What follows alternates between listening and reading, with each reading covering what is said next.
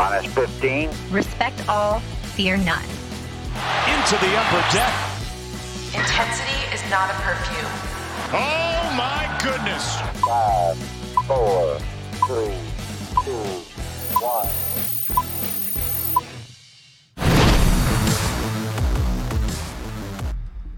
From inside the warehouse at Oriole Park at Camden Yards, it is the MASN All Access Podcast. Paul Mancano and Brendan Mortensen here with you amidst a nine game win streak. The Baltimore Orioles are 44 and 44 following last night's win over the Chicago Cubs at Wrigley Field. And as we speak, Brendan, the Orioles are not only the best team in baseball. the best team in baseball as of right now, of course. Uh, since the uh, slim slight sarcasm there, of course, they are certainly, without a doubt, the hottest team in all of baseball. They've won nine in a row for the first time since 1999. They are at 500, the latest in the season in at least the last five years, and they are playing some exciting, thrilling, enjoyable baseball right now. Yeah, couple of walk-offs thrown in in this nine-game winning streak. They have a chance for 10 tonight against a Cubs team that has not been very good this season. We saw the Orioles come back from another deficit yesterday to win their ninth game in a row. As you mentioned, first time since 1999 that they have won nine straight games. It's really exciting. I mean, they are 500 at 44 and 44. They are two games back of a wild card spot, which is two games back behind the Toronto Blue Jays, which is incredibly surprising given the amount of talent that is on the Blue Jays roster. They are only three games behind the Boston Red Sox. They are keeping up in a division where there is literally right now not a team with a losing record. Yep. Every single team has a 500 record or above, and the Orioles are fifth. They're fifth in this division. In other many other divisions around baseball, they would be fourth or maybe even third. But it just stinks that they are in quite literally the best division in all of baseball. But the fact that they are within striking distance of the wild card speaks to just how remarkable this stretch has been. And I know it's easy to point to Adley Rutschman and say that he is really the thing that changed and the catalyst that turned this ball club around. It's not just him, obviously. It's been a lot of other factors, but he has certainly infused this team with an exciting leadership, a brand of leadership, I think you could say.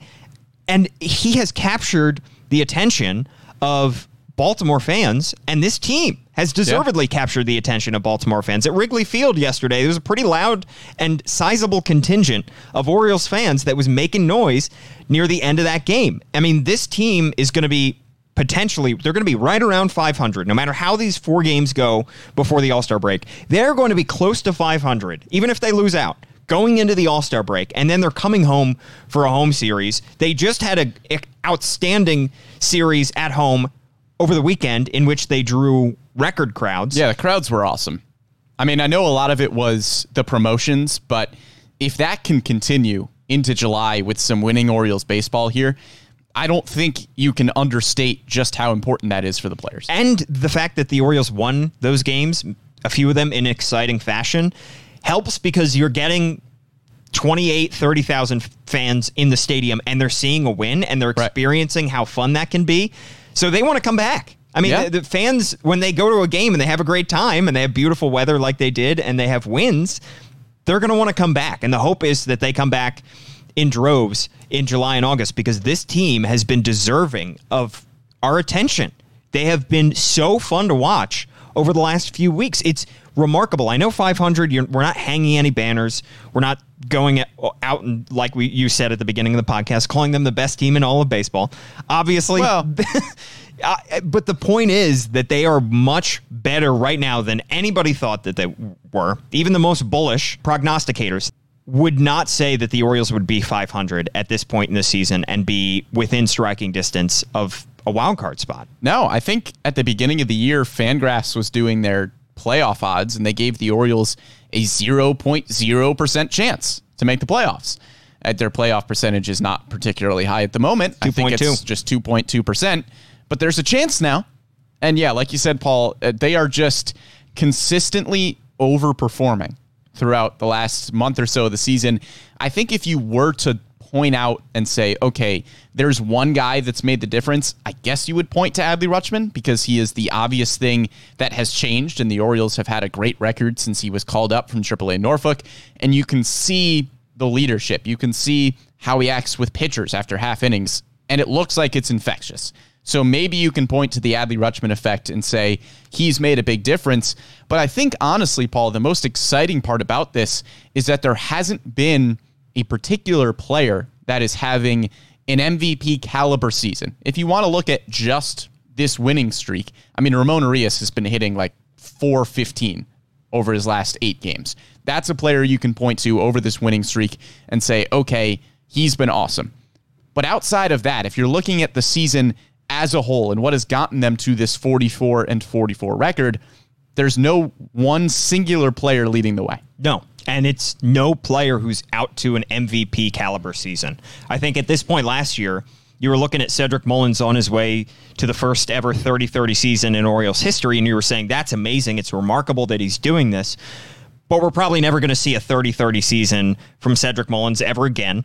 We're probably not going to see him maybe even hit 30 home runs in a season ever again. We knew at the time that it was going to be a career year and he was it was going to be nearly impossible to repeat that kind of production because it's impo- nearly impossible for any player in baseball let alone Mike Trout or you know even Mike Trout to produce that kind of uh, home run and stolen base production the Orioles are not getting that kind of MVP caliber season from anybody. They're not having a starter in the All Star game like they did in Mullins last year. They're just having the guys in their system on their team perform better than they have. That's all they're getting. And they're right. getting it across the board. None of these seasons that they're getting are way a deviation off of their career norms. They're the better seasons, maybe career so far, but it's not like they're putting up production that we didn't think was possible right. before this season. I mean, Ryan Mountcastle right now has a 792 OPS with 14 homers. I don't think that's an outlier season no, it's A, it's a good season from Ryan Mountcastle, and you're happy with the development that you've seen from him, but it wasn't outside of the realm of possibility by any means. No, because he hit 30 plus homers last year, 33. Right. Cedric Mullins, 714 OPS, 2.6 baseball reference WAR. This is, if anything, a down year for Cedric Mullins after last year. This is not an outlier season on the positive end. Anthony Santander, 751 OPS, 1.1 WAR. Not an outlier season from him. Trey Mancini, 775 OPS, 2, 2.0 baseball reference WAR. Not an outlier season for Trey Mancini either. So, yes, we're getting good production from the players, but we're not getting somebody who is putting up such ridiculous numbers that you don't think this is repeatable. It's within the realm of possibility that these Orioles, the ones that I listed and other guys who are performing well, continue to perform at the level that they have been through the first three months of the season. Yeah, I mean, I think honestly, there are probably two surprising seasons that I would look at. The first one being Tyler Wells, just because we didn't know how he was going to translate to the rotation, and Tyler Wells has been absolutely excellent. And the second one is Jorge Lopez. The Orioles have finally had this year a consistent closer. And yes, while that is a big deal and it's huge for Brandon Hyde to have somebody to turn to like Jorge Lopez, he's not making you a 500 team on his own. No. Neither is Tyler Wells. It is a complete group effort. And I think the important thing to point out we will get to the questions of what does this mean for the trade deadline? What does it mean going forward? I think one of the most encouraging things about this team right now is that the players that you're looking at that have had quality seasons, there are guys that might get dealt at the deadline who aren't as controllable, like Trey Mancini and Anthony Santander. But as a whole, a lot of the players who are stepping up and having fantastic seasons are controllable for years down the line. Yeah. Are going to be on this team for a while. Cedric Mullins, Austin Hays, Ryan Mountcastle, Tyler Wells. I mean, so many of these guys that have had good seasons are going to be here. They are going to be fixtures in the lineup. Tyler Wells is going to be either a fixture in the rotation or the bullpen. He's going to be somewhere. Yeah. And these are guys that you think are going to be with you when the Orioles are winning more baseball games over the next few years. And we've talked about this before on the podcast, but the fact that these are not rookies who are just getting their first taste of baseball, of, of big league baseball, these are guys who have been on this team for several years, who have been in Baltimore, like Austin Hays, like Cedric Mullins, like Tyler Wells, who have been here for at least two years for each of those three guys.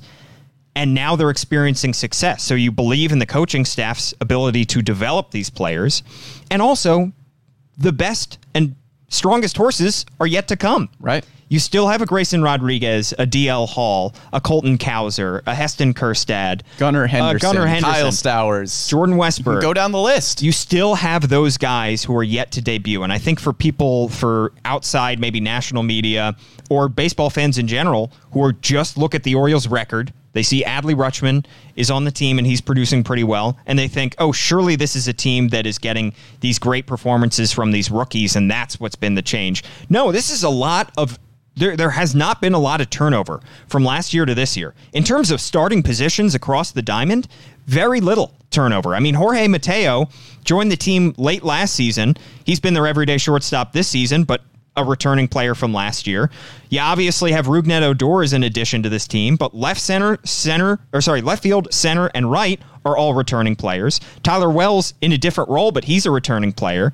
So you're getting so many guys who have been on this team and are experiencing breakout seasons with their best and brightest prospects still yet to come. I think that's certainly a reason to be excited as well. Yeah, absolutely. And Bill on Facebook makes a good point that it's a lot of small things coming together for a complete game. Yes. We aren't seeing a spectacular facet over this winning streak.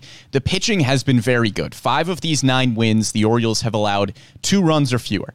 But that's a combination of a starting rotation that is giving you five, six, maybe Jordan Lyles' case, seven innings, and then you're handing it off to a bullpen that has been really, really good this year.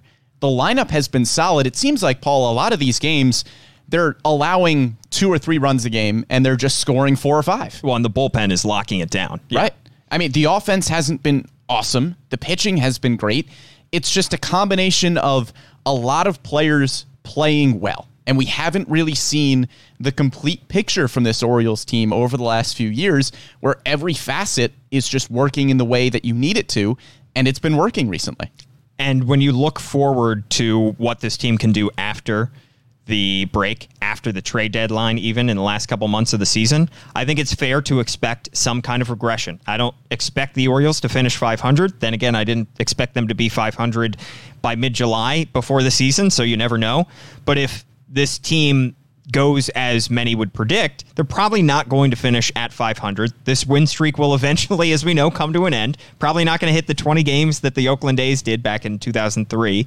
So this will eventually probably come back down to earth, but it's not going to be because of any one player suddenly falling flat. It's going to be some slight regression, perhaps, from all of these guys because they're, they're still it's still a young group still a very young group of players who could experience dips in their early careers where they have to make adjustments like an Adley Rutschman. Maybe teams will start to figure out how to pitch to him better and he stops hitting a million a million doubles a game. Maybe you have teams that figure out a hole in Ryan Mountcastle's swing and he takes a dip offensively. Young teams it's very hard to get young teams to win over a, the course of a six month season. That's why veteran teams typically are the ones that last until the end of se- September and get into October. But that doesn't mean that we should not be excited right now about the fact that they are way ahead of where they should be. And no matter how these last couple months go, to get to this point with a 500 record on a nine game winning streak is an accomplishment. But I will say, Paul, even though it's a young team, I feel like we've talked about over the last few years wanting to get younger guys opportunities and maybe how the Orioles not being as competitive and not winning as many games gives some players a chance here that wouldn't have had as much of a chance on another team. Cedric Mullins is a prime example of somebody who struggled to the point where they had to send him back down to double A Bowie. A team that's probably more competitive over the last few years doesn't give Cedric Mullins a chance to come back and start in center field. The Orioles presented him with that opportunity because they haven't been a competitive team over the last few years. So the Orioles go from being able to give players those kinds of opportunities to now seeing the fruits of that. Because a Cedric Mullins, he's gotten his chances. He's kind of a younger veteran at this point because you threw him into the fire a little bit early, probably a little bit before he was ready to be a big contributor at the major league level. And now we're seeing him really blossom into a quality center fielder. And that only happens because he was given the opportunities when the Orioles weren't winning that many ball games. And I think going forward, the question is going to be how many opportunities are going to be there for players like Cedric Mullins over the last couple months of the season and going into 2023 because they will clear the deck and they will clear as much roster space as they need to for Grayson Rodriguez, for DL Hall, for Jordan Westburg, for Gunnar Henderson, maybe for Colton Cowser. They will make sure that those guys get their extended opportunities. But for the guys that are a little bit further down the prospect rankings, the guys that are in the 15 to 30 range in the prospect rankings, or even maybe just off the, the top 30 in terms of MLB pipeline, guys like a Drew Rom, guys like uh, maybe a not a Heston Kjerstad, he's too high up. Maybe a John Rhodes down in Aberdeen. These guys that are near the bottom of the prospect rankings, this roster now is taking shape with Right. everyday contributors going forward. There are not going to be as many opportunities for guys like Cedric Mullins to get up to the big leagues and struggle and then fall out of competition. If a guy comes up to the big leagues and struggles on this team going forward, unfortunately, they may have a quicker hook than they would have in 2020 or 2019. But that's what you wanted. This is True. what the process was for. Exactly. You found the guys that worked through their struggles at the major league level that have carved out everyday roles. Cedric Mullins has done that. Austin Hays, at least this year, has seemed to get over the injury bug for a while here. He has carved out a role. Austin Hays is now your everyday left field or right field or whatever you need him to be. Ryan Mountcastle has struggled a little bit, but has seemed to really develop. He looks like your first baseman of the future. We're seeing kind of the weeding out process work. And Yeah. we're going to see more guys come up. I mean, you look at the infield, especially, we're going to see Jordan Westburg eventually, Gunnar Henderson eventually, Coby Mayo eventually. But who knows if somebody like a Ramon Urias can stick around? He's been Right. playing some fantastic baseball lately. A Jorge Mateo. What can he provide for you, even if it's off the bench, as a defensive replacement, whatever it might be?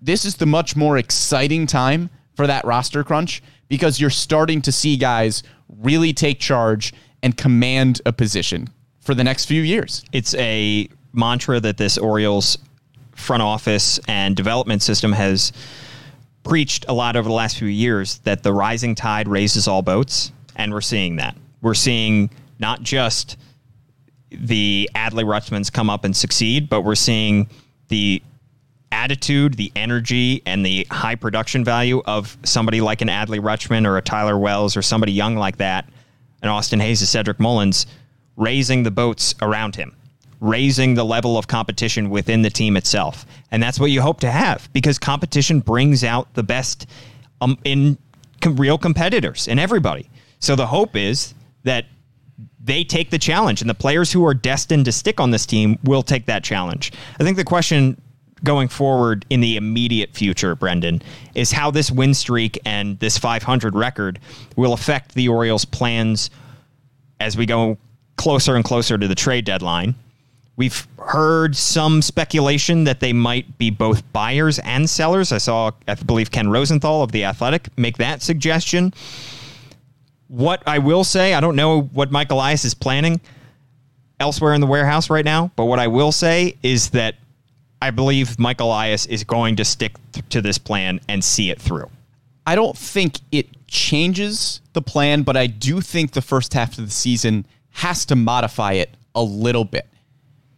It's not going to change the plan because the the blueprint is still call up your top prospects. They are going to be the anchors and you're going to build around them. So when you're looking at a player like Trey Mancini or Anthony Santander, Kyle Stowers seems to be the type of prospect that the Orioles believe can be an anchor for this team, can be an everyday starter. So you aren't more than likely not going to hold on to a Trey Mancini or an Anthony Santander who are not under team control for a long time. And they are going to be preventing somebody like Kyle Stowers from getting at bats. So maybe I don't think it changes the plan at the deadline for a guy like Mancini or Santander or even a Jordan Lyles or a bullpen arm. I still think it's very possible that the Orioles trade those types of guys. But I do think it modifies the plan a little bit because the rebuild is pretty clearly ahead of schedule. Who knows? Maybe this was the plan. Maybe Michael Elias just knew that this was going to be the year where the Orioles would finally see some some turnaround at the major league level in the win column. I think it modifies it a little bit because at the trade deadline, I think there's a potential for the Orioles to look at some players that have control over the next few years. Names like Luis Castillo and Blake Snell have gotten tossed out. I don't know how realistic those possibilities are because they have big numbers on that contract, but it could be a Jose Berrios to the Blue Jays situation where you make a deal at the deadline knowing that they have a year of control after that deadline year. And then maybe you use that extra year of control to try to re sign them longer term. Yeah, I think as we get closer to the trade deadline, we'll probably delve more into the specific names. I think. I think you threw out a couple interesting ones there. I think you can't just look at 2023. I think you have to also look at can this guy contribute to our team in 2023 and 2024. Even. Right. I think you were looking for as much control as possible. And it, when you're looking at what you could give up for somebody like that, you're not looking at one of your blue chip prospects by any stretch. Now, maybe you may make a trade with one of your bottom end of the top 30 prospects, but even then, I- I think that those guys still are too valuable, and you've invested so much in building this system that why take away from that depth now when, yes, this team is playing 500 baseball, but they're not going to win the division. They're still only, like we said, according to Fangraphs, not to rain on anybody's parade, but have a 2.2% chance of making the playoffs. And even if you do make the playoffs, which probably is not going to happen, you'd be a pretty quick out, odds are, because you're going up against teams that are frankly more loaded roster wise than you are. So you don't want to make a short term move. And I don't think Mike Elias will. But if you're looking to add talent that is closer to major league ready than you have in years past, then I think you look for very controllable guys. And then guys that you could trade, I think you're looking more at guys who have already made their debuts. Maybe somebody like a Tyler Nevin or somebody that maybe even Jorge Mateo. I don't think he's probably likely to get traded, but some guys who have already made their debuts, you kind of have an idea of who they are as a player. You want to get a better look at somebody who's behind them in the system, and you think that you can get a player who can upgrade your roster. Those are the kind of players, if they do end up buying, that I think that they would target. It depends on the name. I could see the Orioles. I don't think they go inside their top 10 prospects. I've seen Jordan Westburg's name get thrown out in potential trades. I don't think Mike Elias goes there unless it's for a huge name. Yeah. Which I don't think the Orioles are going to do. I could see them delving just outside the top 10, maybe a name like a Connor Norby. I don't think Mike Elias goes there quite yet either. But the bottom, po- ugh, goodness, the bottom line, Paul, like you said, is that I don't think they're buying at the deadline with any intent of making a playoff push this season. Right. If they make a playoff push this season with the roster that they have, awesome. Uh, that's just icing on the cake at that point.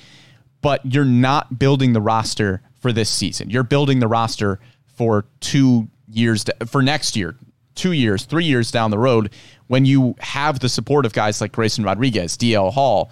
I, again, we can run down the list as many times as we want here. That's what the roster is being built for. And that's why I think if they do make a win now trade or a, or a trade that is for a big league player who is contributing right away, I don't think the trade deadline is the time to do it because trade deadlines are when teams get desperate and they end up shelling out more prospects than they should for players to contribute in the short term. And the team that is trading the big league player is saying, hey, I'm not just giving up years of control in 2023 and 2024. I'm also giving you two great months in 2022. Right. And if the Orioles are not prioritizing those two great months, like you said, they probably shouldn't be, they're looking at 2023 and 2024. Why not wait to make that trade until the offseason, until you're not paying for those last two months, until you can maybe get him a little bit cheaper because teams are not quite as desperate as they are right now and the prices are not as inflated as they are right now. While that's true, I do also think there's something to be said for Mike Elias and company wanting to show uh, fans and, and players even that they're ready. They're ready to start making a push towards the playoffs. Maybe it's not this season. Maybe this is not the year where they're really just like on people's heels in the AL East. But I think there is something to be said for wanting to get closer and closer to that point this season. Not to the point where you're not going to move players that make sense to move, like a Trey Mancini or an Anthony Santander, but maybe to the point where if you are looking at acquiring a player for the long term, you take those two months at this trade deadline as well, because while making the playoffs this year isn't under prime consideration, you want to show that you've got it in the tank and that this is the year where things are really starting to turn that corner. And I think that the question will also become after the trade deadline and as we get into the offseason, is a trade the best way to acquire that talent? Is a free agent the best way to acquire that talent? Free agent is awfully nice because you're not giving up anything. You're just handing somebody a contract. But you have to pay him oftentimes more than you would if you're absorbing his salary via trade. So interesting conversations to have, and it's exciting that we're talking about the Orioles moving into phase two of this rebuild. Like they could be a lot sooner than any of us thought, I Right. think. Uh, one guy we should talk about now, we are going to get to Brad Ciolek, who's the Orioles director of, of draft operations, because we are just days away from the number one overall pick. Yeah, that's I mean really The part icing of the on top of the exciting cake. part about this streak and the the Orioles 500 record as to this point. They have this record right now at the major league level. Adley Rutschman, the former number one overall prospect. They have the number four and number five overall prospects in Grayson Rodriguez and Gunnar Henderson. Yep. They have multiple other top 100 prospects, and they're going to be getting another one on Sunday with the number one overall pick. They could be a getting a top five, top ten prospect. Yeah. In in theory, depending on who they take with that number one overall pick, and we'll we'll talk to Brad in just a bit. But first, I do want to talk about Jorge Lopez, who did get the All Star nod. We said very well deserving. We knew kind of going in that he was the best chance that they had to have an All Star because he was having an All Star caliber season. 1.70 ERA, just picked up his 17th save of the season last night in Chicago, and again, while he is not a as typical of a closer as some of the other closers around baseball who only get the the ball in the ninth inning, who are only required to protect a three run lead or less. He's giving you a little bit extra in terms of innings pitched, and his ERA is still incredibly low. He got through that rough patch a few weeks ago, and it feels like he's on the other side, despite giving up some hard contact during that stretch. Yeah, it seems like he is kind of getting back into the groove. I don't think he's all the way there yet. Yeah. I always think back to, I think it was the Rangers game that he got that first save after the rough stretch, and he had a potential home run ball just go foul outside of the foul pole. Yeah. And it seemed like that was kind of the moment where he went, okay, I got it. Because after that went foul, got the final out, was able to save that game, and that seems like where things turned back around mentally for Jorge Lopez. He's back to being the anchor. I mean, he's got a 170 ERA. His whip is still fantastic, and he is the guy at the back end of an Orioles bullpen that has been fantastic. Cool stat I saw on Twitter today. According to Inside Edge, the Orioles have the best ERA in baseball in close or late game situations, which is defined as situations seventh inning or later, where the game is either within one run or the game tying run is at the plate. Best ERA in baseball in those situations. It's not just Jorge Lopez. It's Cionel Perez. It's Felix Bautista. Right. It's Dylan Tate. This bullpen has been unbelievably lights out Yeah. through the first several months of the season. I don't think anybody, anybody predicted uh, that the Orioles would have this much success with the guys that they have. And I know there's been a lot of turnover. That's the one position where you could say the Orioles have had a lot of turnover from 2021 to 2022 because you had the additions of Cionel Perez, of Felix Bautista. Jorge Lopez was not a full time reliever last year. He was mostly a starter. So those are three new names that you're having as huge contributors to that bullpen. So you've seen a lot of turnover there, and it has paid off very well. And again, this is an area of potential regression. I think there is a possibility that those three guys that I mentioned and others regress a little bit back to where we expected them before the season. But still, it is an accomplishment that they are here right now. And for Jorge Lopez, it's a well deserved all star nod. Yeah, and I think it's also a really big credit to coaching as well. We've Yeah. got to look at that because Jorge Lopez, I mean, he was designated for assignment by the Royals. Cionel Perez was a waiver claim. You're finding a lot of these guys that just other teams didn't want, and all of a sudden they come to the Orioles and have a lot of success. And I think as a whole in the organization, it should give you a lot of confidence that the Orioles are able to make quality players out of waiver claims. They're able to develop a lot of the top prospects in their system. And as we enter the draft on Sunday, you should be pretty confident that the guys that the Orioles are selecting are going into a very high quality player development system. What a transition. I know, right? Perfect. What a segue. Brad Ciolek, who is the Orioles director of draft operations, joined us here in studio. Interesting conversation. Now, like everybody in this front office, he was careful not to give away too much specific information, but we dug just enough to kind of get a, an idea of what the Orioles are thinking as they go into this draft that begins on Sunday, stretches out over three days over the All Star break. We will have full coverage of the MLB draft on MASN All Access and on the MASN All Access podcast. Draft night, we are having a live show here inside the warehouse. Going to have Mike Elias immediately after the number one pick is made live, joining Steve Melewski here in the warehouse. Exciting stuff as the Orioles prepare to add a potential top prospect to their system. So as we get closer and closer to the draft, definitely check out the draft episodes, which we've been rolling out. Brandon Mortensen and Tim Leonard, who's been producing this podcast as well, have been doing some awesome podcasts there. Tim has been doing some great podcasts as well and interviews with some of the draft, top draft prospects, just about everybody who is in consideration for the top number one overall pick. Tim has talked to. Yeah, all of the top five. I mean, I spoke with Elijah Green a few months ago, and I think we've got interviews with Drew Jones's head coach. Tim spoke with Jackson Holliday. Yep. Brooks Lee. I mean, pretty much everybody in the top five. Termarr Johnson Termarr as Johnson, well. yeah. Everybody in the top five, we've got you covered. Absolutely. So check out that coverage as well. And for now, we're going to kick it over to our interview with Orioles Director of Draft Operations, Brad Ciolek. We're joined now on the MASN All Access podcast by Brad Ciolek, who's the Orioles Director of Draft Operations. Brad, thanks so much for joining us here on the couch. Thanks for having me, guys. So you are just a few days away now from the start of the MLB draft. How much sleep are you getting at this time? And are, is your eating schedule, is your working schedule affected at all by this? Um, yeah, you know, at this stage of the year, not a whole lot of sleep goes on. There's a lot going on through your mind, and it's kind of typical that way all the way up until a- after the draft ends. So, but yeah, as far as the food is concerned, well fed. So Good. we can check that box off. Do you feel any kind of added weight this week, knowing that you have the number one overall selection, maybe a weight that you know wasn't there with the number five pick?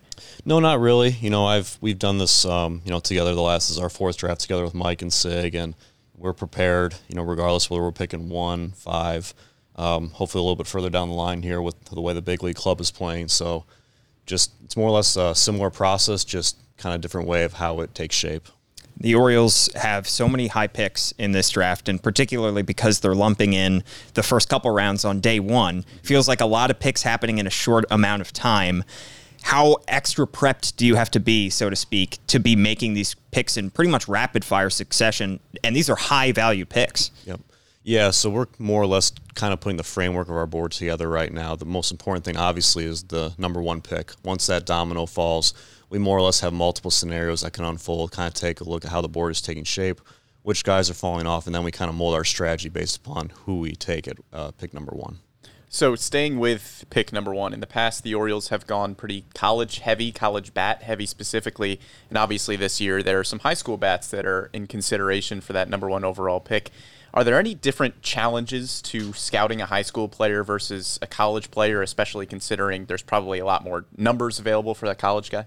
Yeah, as far as the evaluation process in terms of identifying where these guys kind of fit in, the tools, their makeup, that more or less stays the same. As you mentioned, the big thing is obviously we don't have as much in-game data that we do with the college players in the NCAA level. The one thing I will say that MLB has done a tremendous job with is getting these guys in programs like Major League Baseball's PDP program identifies them early. We get a lot of metrics, assessments from that, and they also have a lot of uh, competition games in Major League Stadiums. So we do get some Statcast data, even though it is obviously not nearly as in depth as you know it would be um, from the college guys that end up playing there, or the data we get from the college side of things. So But yeah, I would say in terms of the data, that's the biggest differential. But as far as the evaluation process, our scouts and makeup work that goes into it, it stays relatively the same. I know Mike Elias has talked about the impact that the draft combine has had and how that has kind of helped evaluators get a better sense of who these guys are.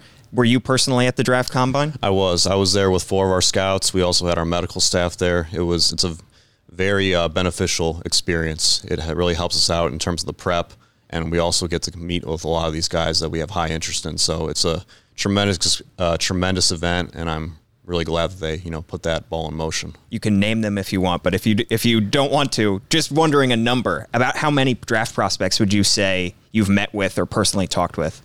Wow. So going back to last winter through the combine and then up until actually this week, it's has to be well over 100. Wow. And our staff actually meets with other players as well that I don't necessarily meet with. So it is a full uh, blown effort in terms of guys that we talk to via Zoom, in person, you know, at their school, and we take the makeup component extremely seriously. Now, how do you balance kind of the makeup component with what you're seeing in terms of tools and the analytics as well? That's a multi-million dollar question right there, and that's always what kind of makes it so difficult. And that's a big part of why we bring our scouts in. We have our analysts on site. You know, we have Sig and his team available to talk through that. And there's no really um, right answer on that front. Different clubs are going to approach it different ways, and we just kind of do the best to line uh, line our ducks up in a row and do our best we can to kind of try to figure that out. Now, a college player generally offers, at least from our view, a little bit more safety in terms of a pick just because you have more data, you have several more years of sample size and statistics to go through. Do you think position players offer that same amount of safety as opposed to pitchers just because of the data that you're able to process?